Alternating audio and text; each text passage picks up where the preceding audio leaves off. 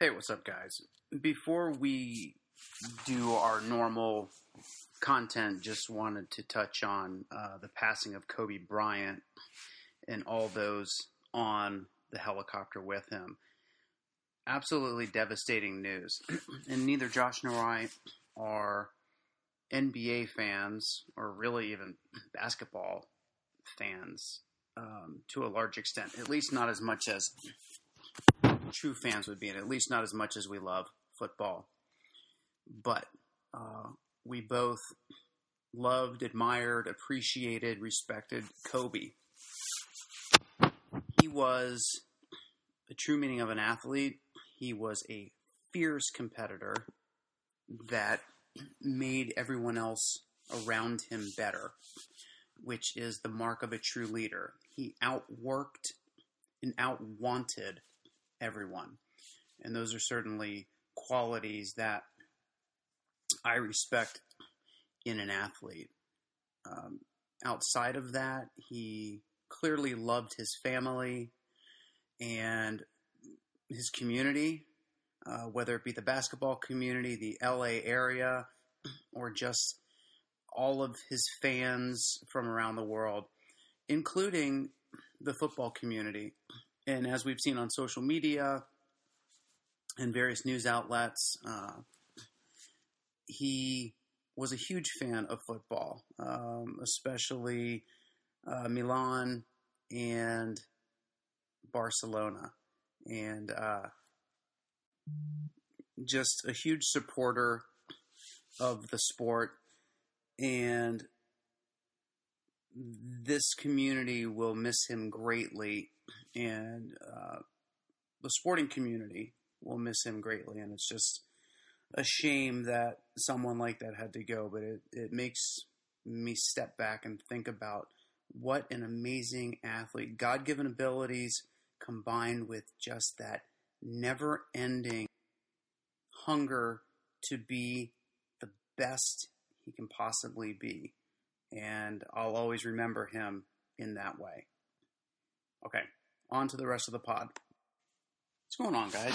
It is Gary. Today is the 28th of January, which is a Tuesday. Hope everybody's doing well. We are nearly wrapping up double game week 24, and if you're like us, you cannot wait for this game week to be over. A, it just feels like it sort of uh, has been just drawing out for far too long. Someone needs to put it out of its misery.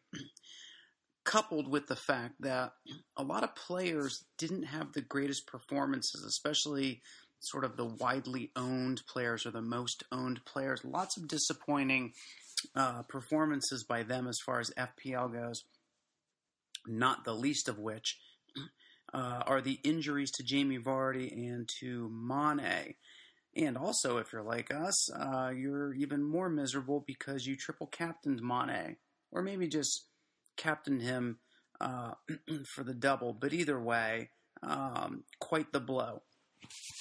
Klopp did come out earlier today to say that um, Mane would not feature against uh, West Ham in the second game of Liverpool's double game week and will also more than likely uh, be out of uh, their home match against Southampton in week 25, um, which is Saturday.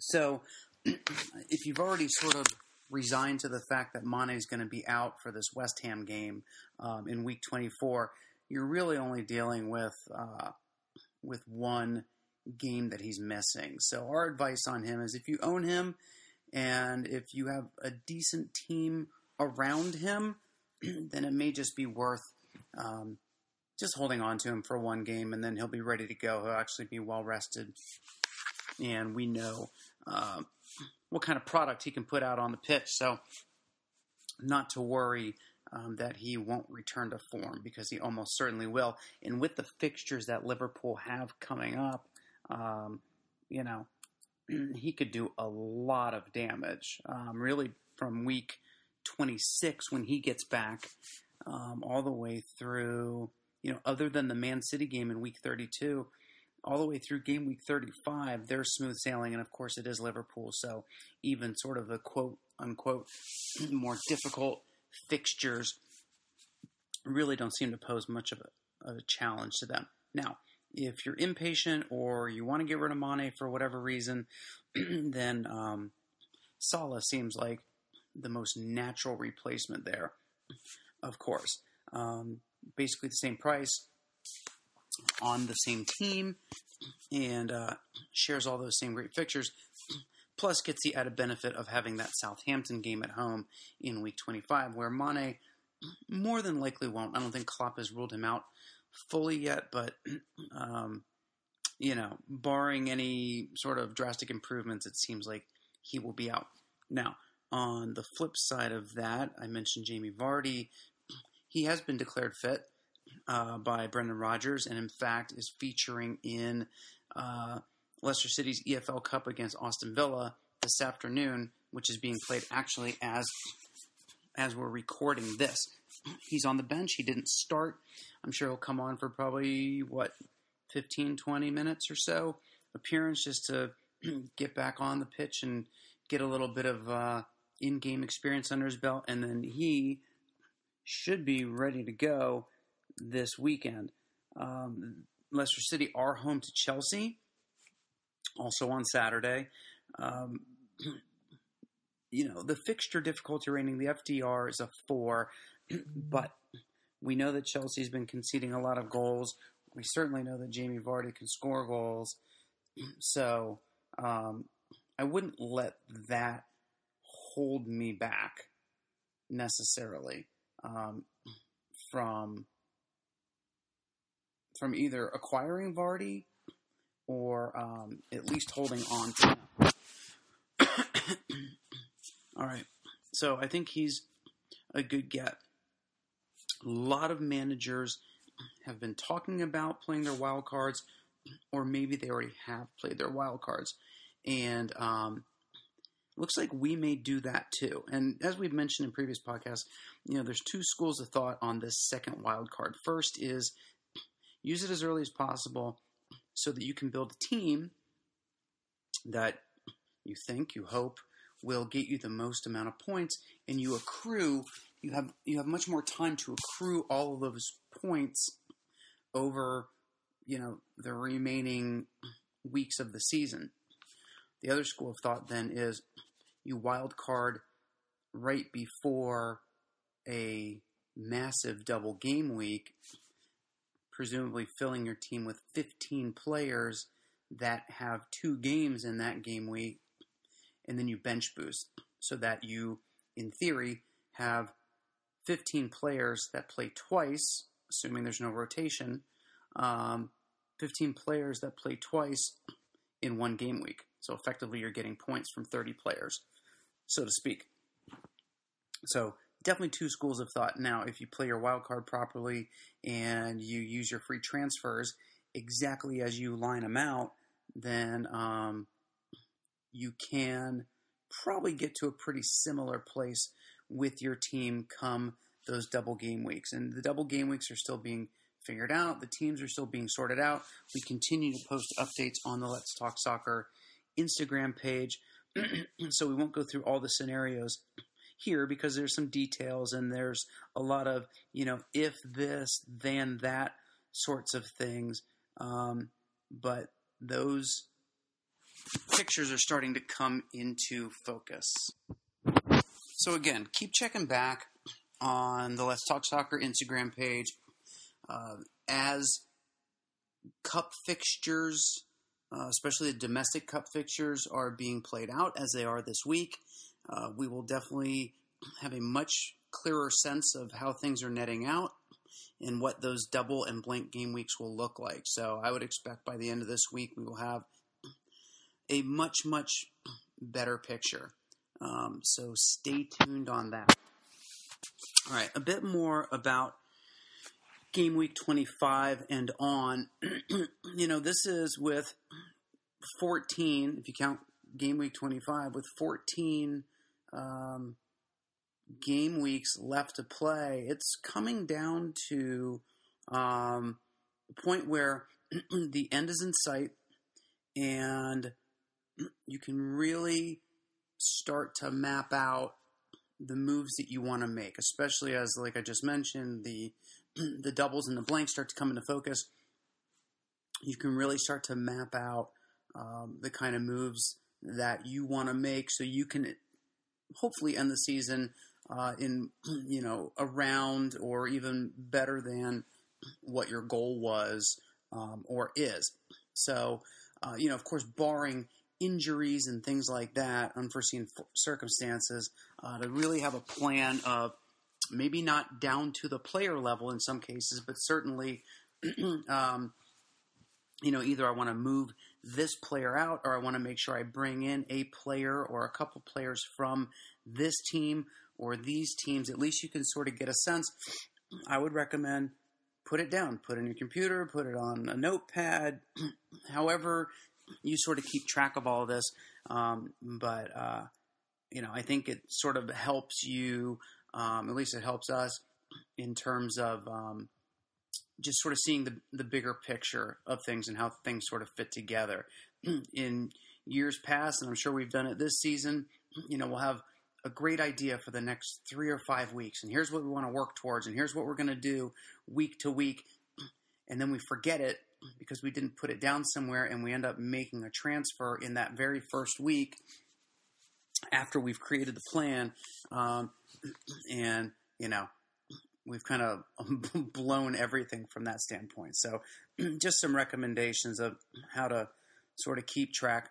You know, this is also a period too where um, I think we'll see a lot more people sort of straying from the template team because especially if you're trying to uh, make leaps with your rank, doing the same as everyone else isn't going to do it. You're all moving at the same pace. So, you know, I would suggest two, maybe three of your starters be differentials to some degree. Now, they don't have to be, you know, all three of them be under 10% ownership or even single digit ownership, but to have one or two of those three be like that I think um, will be an advantage. And there's certainly enough good players. You look at like John Fleck, uh, only five or maybe 5.1 million pounds in the kind of value that he can bring, um, not only points wise, but also enable you to uh, make investments in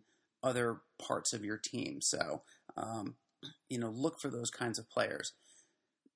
John Lundstram and sort of his playing status has been uh, concern, a topic of conversation um, over the past couple of weeks. He's been benched uh, in a came off early in one league match, was benched in another, and then I believe it was a, a cup match.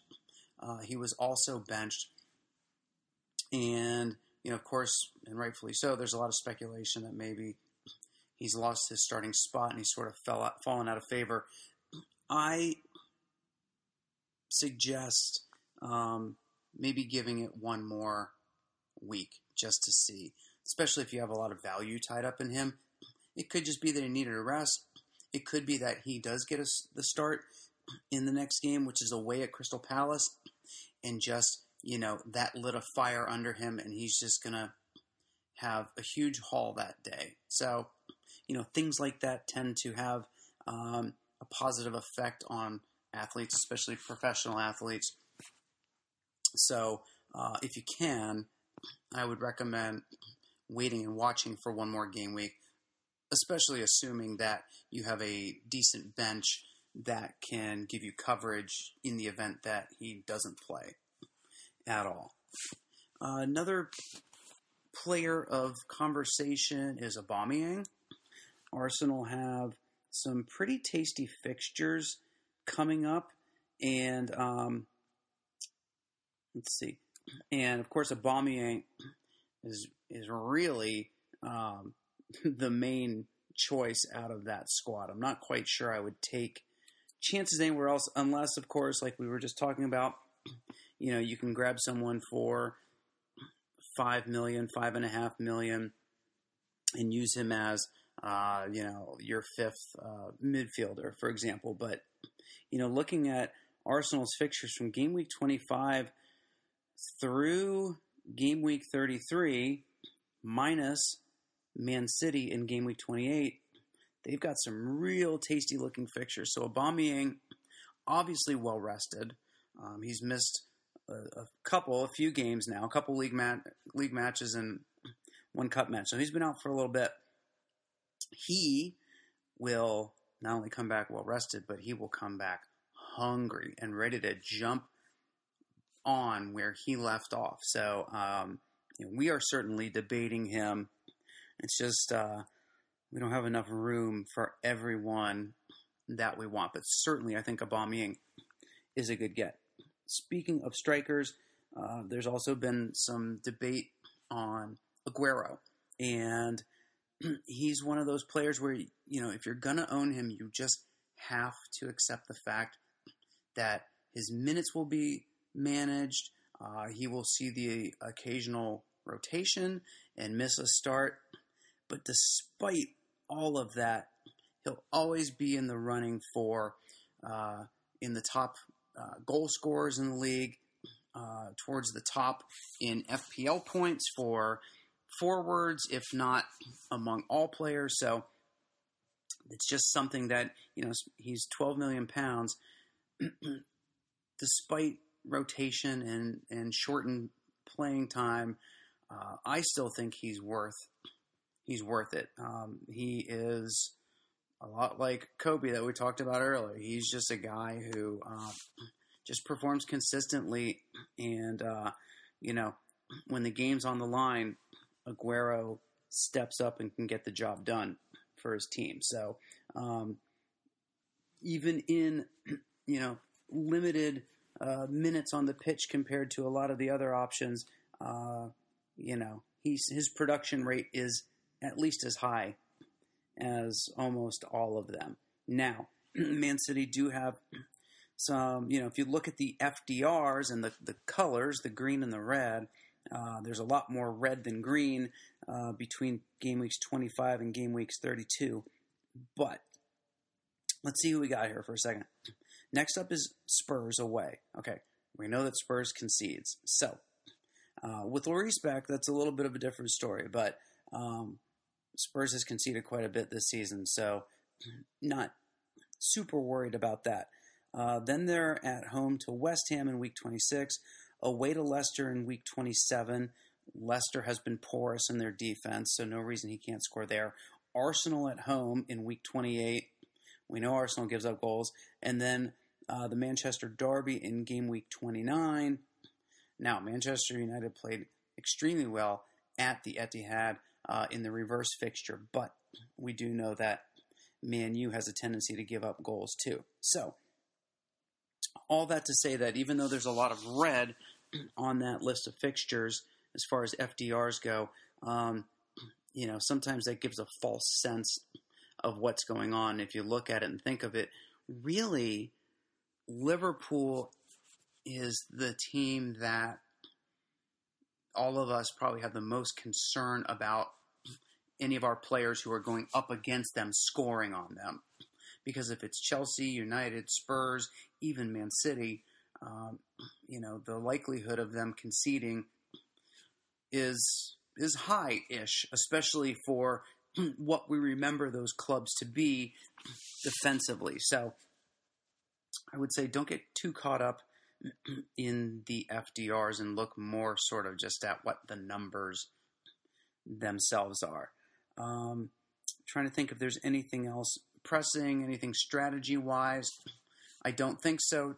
Again, just to sort of reiterate the sort of prevailing chip strategy, it's if you don't choose to wild card now and do what we talked about earlier, where you know the the goal is to accrue uh, more points by using your wild card early than you would if you used it late.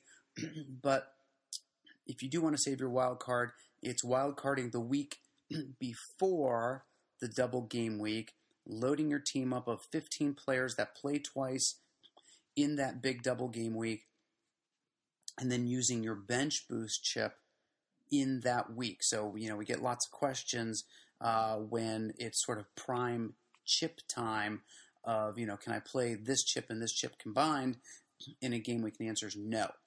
So you want to play that that wild card chip in the week prior to, you know, before that deadline of the game week before the big double game week so that that chip is played out in the preceding game week and then for that big double game week you're able to use your bench boost chip. And then with the free hit chip the prevailing strategy the popular use for that is to um, use that during the big blank game week. Because if we have all of these teams uh, in a big double game week, all of those games are coming from somewhere, and that's usually from a equally as big or almost as big blank game week. So also remember that you know as you know it's only a handful of teams that are left in uh, the FA Cup and the Carabao Cup, not to mention uh, you know Champions League and Europa League, but just in the domestic cups. But whichever of those teams uh, advances and has a blank game week and a corresponding double game week, that goes the same for the, the team that they were going to face in that blank game week. So let's just make it up and say Man City advances in one of the cups and uh, there's a conflict in schedules and they miss a game against Norwich. That means that right there, there's two blank games, two teams that don't play in that blank game week, but that also means that both of those teams will have doubles in a subsequent double game week. So, really, for every team that advances in the cups and is going to have a blank game week, you can double that number because their opponent um, has the same. So lots more to choose from than just a few teams, which is nice too uh, when you think about it sort of on that larger scale. All right, guys, that's going to do it ahead of game week 25. Hopefully, together we can all get through this last game of game week 24. Um, by far, my least favorite game week, at least of this season, if not uh, in times past.